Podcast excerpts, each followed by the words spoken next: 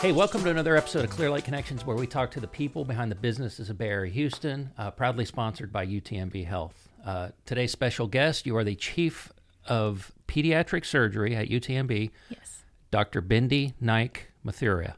Yes. Thank you so much for having me. And the reason you're on is you recently authored a paper. Uh, tell us about that. It's about it's a, it's it's a, a an interesting topic and, and one that certainly needs more uh, Yeah. light shed on it. Absolutely. Thank you. So um, it's regarding um, gun violence, but particularly to children. And so I don't know if a lot of people are aware, but now it's the leading cause of death in children, all children of all ages. Um, that beats motor vehicle crashes, car accidents, cancer, heart disease, anything in America, it's the leading cause of death. And so, as much as we like to, you know, we may like to pretend it doesn't exist because it's just a sad topic, and of course, there's a lot of political uh, issues around it as well. It's um, something that, as doctors and as a public health researcher, I've always been really passionate about.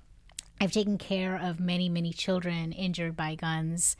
Um, children are innocent most of the time. Um, sometimes they, they find a gun in the wrong hands and they, uh, you know, they, they shoot themselves with it, or they're shot by another child, or um, they, they're a bystander just happened to be in the way. Um, there's of course suicide, and that's a big mental health problem. is is uh, an increasing problem in children, and and then of course there's the interpersonal violence that you know is um, has to do with domestic violence, sometimes child abuse, and then sometimes gang related and street violence as well.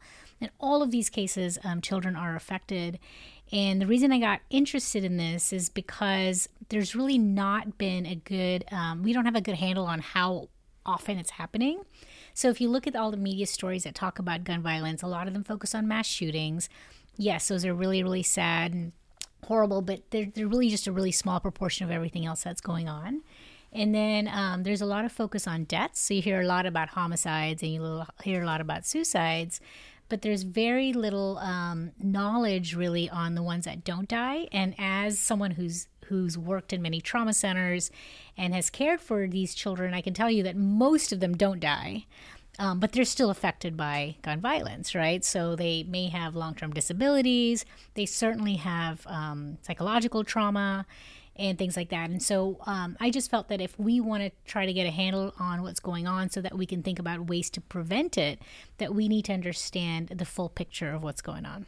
Yeah, and UTMB seems really interested in the public health. Yes. Uh, so that it was a natural fit for you to be able to take this on. Absolutely, yeah. I've um, I have a degree in public health. I, I find it very interesting. Um, as a doctor, you can help the few patients that you help. With public health, you help many more people. You can reach many more people, and it also um, has to do with injury prevention. So I think of it in the same ways I think about bike helmets, you know, or car seat or seat belts or car seats. Um, drowning prevention. I mean, it's really just preventing injuries. In this case, it happens to be preventing injuries from guns. So you said that I guess it was kind of an inflection point because it's now the leading cause Yeah. of death. W- Yeah. When when did that? 2020. And that's okay. So that In 2020 is when the lines crossed. It used to be um, car crashes for many, many decades, and then um, it, they, they took over. There's definitely been an increase in both adults and, and children throughout the country on um, deaths and injuries due to guns, starting in 2020. Whether or not that's related to the pandemic, I think is may, maybe as people get on the road again more. yeah, and- may or may not be related. Yeah. I think it's unclear, but certainly um, it has gone up since then. And and you had mentioned a, a lot of factors for that. But what, what are you seeing here locally that that Yeah, we need to pay um, attention it's to? certainly more in Houston and some of the other reasons. So this i- i- this particular article focuses on the national scene, um, but I also do a lot of research on just you know Houston area, Harris County, that that area, and it's certainly gone up. I mean, it's um, it's gone up more than eighty percent in the last few years, which is really scary, and um, we see it in you know so it, there's different types of, of gun violence right? As i mentioned there's the accidental there's a suicide there's this and that. Um, it, so each of them is is very different. So for example the suicides we see more in the suburbs um, particularly if you talk about harris county the, the northern suburbs Um, there, it's more prevalent in middle school children. It's more prevalent in um, Caucasian children, and then unintentional or accidental injuries are everywhere. Suburb suburban and urban certainly rural. So our population here utmb we draw a lot from the rural um, cities uh, uh, you know counties and um, there uh, the unintentional or the accidental shootings were really high. So are suicides in children. And so it's important to know these things because it, it's not just a one size fits all prevent solution. It's not as easy as bike helmets right? So how do you prevent these? So for suicides it may be different. It's about recognizing mental health depression and, what age group and which race group and which gender group are you looking for. Um, for accidental shootings, it's that one's easy, I guess. Just you know, d- don't keep loaded guns near children that can access them. But also knowing what ages. For example, a lot of, a lot of people don't know that a two year old can pull a trigger, and I've seen it you know, I've seen them come in having pulled a trigger, and people don't realize that. Then there's a lot of misconception about, oh, well, I taught my my child to stay away from a gun. Where studies have shown over and over again that it's not enough. That children are curious, and even if they've been taught, they often, you know, still are curious about it. And mm-hmm. um, so there's there's just so I think understanding what's going on, and then trying to identify the risk factors for each age group and for each shooting type um, can then lead to prevention from every angle. But the number one thing is is keeping the guns locked up. Yeah, to, and, and, away from the kids. Basically. To prevent the accidental injuries and the yeah. suicides, absolutely. That that's the easiest. That's that's number one thing for sure. Now, so, and what we found in this in this study, um, sorry to interrupt you, is that a third of the of the injuries and deaths in children um, were either accidental or suicide.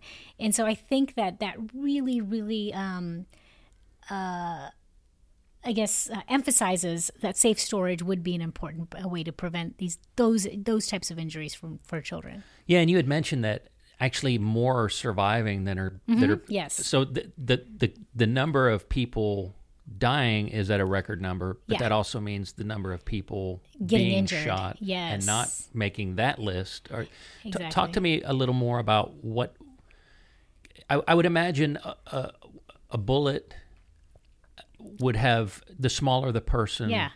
Obviously, the, the yeah. the bigger the damage. So, talk, so talk what about that a little what bit. you see on the outside is just the tip of the iceberg. So when a bullet enters a body, it um, it forms a, a, a bla- has a blast effect. It almost forms a cavity, and so what you see on the outside is just just a small hole.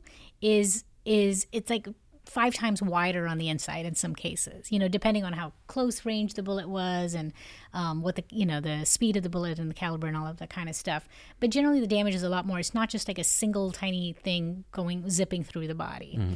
And so um, on a child, you may have a blast effect, say a blast effect is this wide. Now I know we're on I, I don't know how to how many how many centimeters is that to describe that. Say it's um, say it's ten to fifteen centimeters wide, and it goes through the liver of a of an adult, right?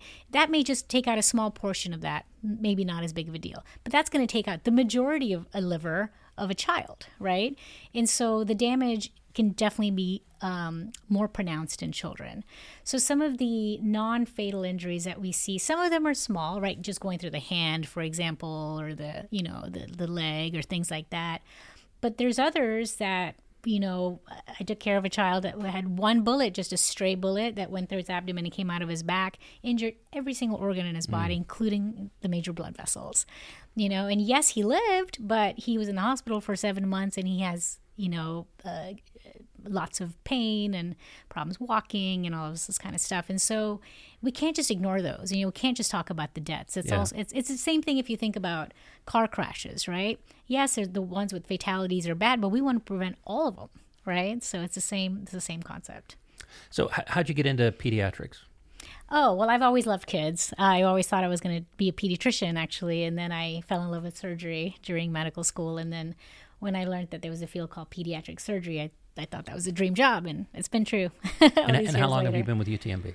Actually, I'm fairly new to UTMB. I just started. Um, it's been only less than about six months. Prior to that, I was in Houston at okay. Texas Children's for most and, of my And are career. you enjoying it? Because yeah. all the doctors I speak to, they talk about the culture there and and and how yes. welcoming it is. oh, absolutely! I can 100% attest to that. Yes, it's um, the the people really make the place, and it's absolutely a welcoming culture and um, very supportive So I've been very happy. Yes, thank you. Well, congratulations on the study. Uh, anything else you want to tell the audience before we uh, part? Um, well, I just think that everyone can can play a part, and sometimes I think we don't, we certainly don't see as much gun violence in, in, for example, Galveston in this area as much as it is in Houston, but that doesn't mean that we that it's not there and that you know we can we can avoid it. So I think everyone should play a part, and you know, uh, if you're a responsible gun owner or a non-gun owner, everyone can play a part in uh, making sure that we're all safe. When I thought it was interesting, you said that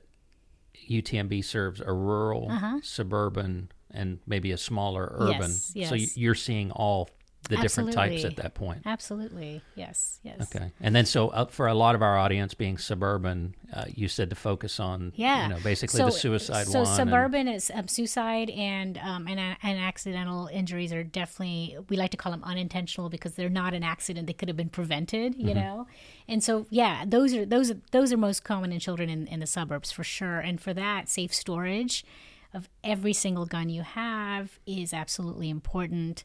Um, people like to own, you know, guns for pr- self protection, and so you know, locks and things like that can be cumbersome, and I understand that. But there's great there's great options. For example, the fingerprint safes is just as quick as opening your uh, mm-hmm. your cell phone. That's one. If you can keep it in a you know in a in a bigger safe or, or somewhere farther away, that's always best. At least separating the ammunition. There's different ways of doing it, um, but I think the key is just um, recognizing that it is a risk, just as dangerous as a as a car might be for a child to get in a car and drive it. It's the same thing getting a gun, and, and as much as you tell them not to do it, doesn't you know you can't rely on that. So yeah, because I remember, oh, this I must have been in junior high, yeah. and I was over at a friend's house, and he had gotten a gun out, mm-hmm. and I remember he was waving it around. I'm like yeah. looking back on that. That could have ended that very badly. Yeah, it could, yeah. have, could have easily been, you know, that type of situation. And we see uh, devastating stories like that all the time, and it's just it's heartbreaking. And no one wanted that for their kids. It's not like they left that gun out on purpose. Of course not, right? Everyone tries to be responsible, but I think that um, I think it's just it's, it's just raising raising awareness that it's not enough to just you know and some people think for example oh i can just hide it in a closet. Well kids find things right? Yeah, they like find christmas presents they find christmas yeah. presents so they will they'll find that. And um, we've just and so i think just emphasizing that and I, and I think there's a sense of oh it's not going to happen to me right? That that's a common mm-hmm. maybe it's a self-protective thing um, getting getting around that, right? Yeah. Like it could happen to me, it could happen to my friend, it could happen to anyone. If you have kids, you realize they lack impulse control. yeah, exactly, and teenagers especially, yeah. right? And so some of a lot of the teenage um, injuries are sometimes maybe with their own weapons, right? With their own guns that they have while they're cleaning them or something like that, or just oh showing them off to their friends.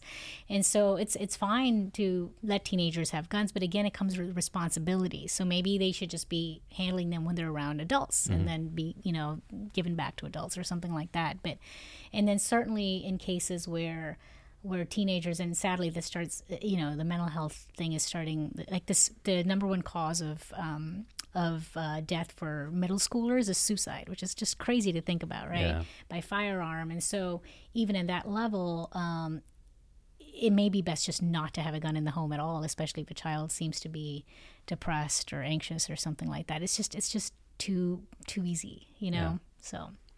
Yeah. Well, I want to thank you because you've. The next time one of my kids says it was an accident, I will say no, it was unintentional. Exactly. so you've, you've, given me a valuable uh, tool to interact with my kids. Excellent, excellent. Well, thanks for being on.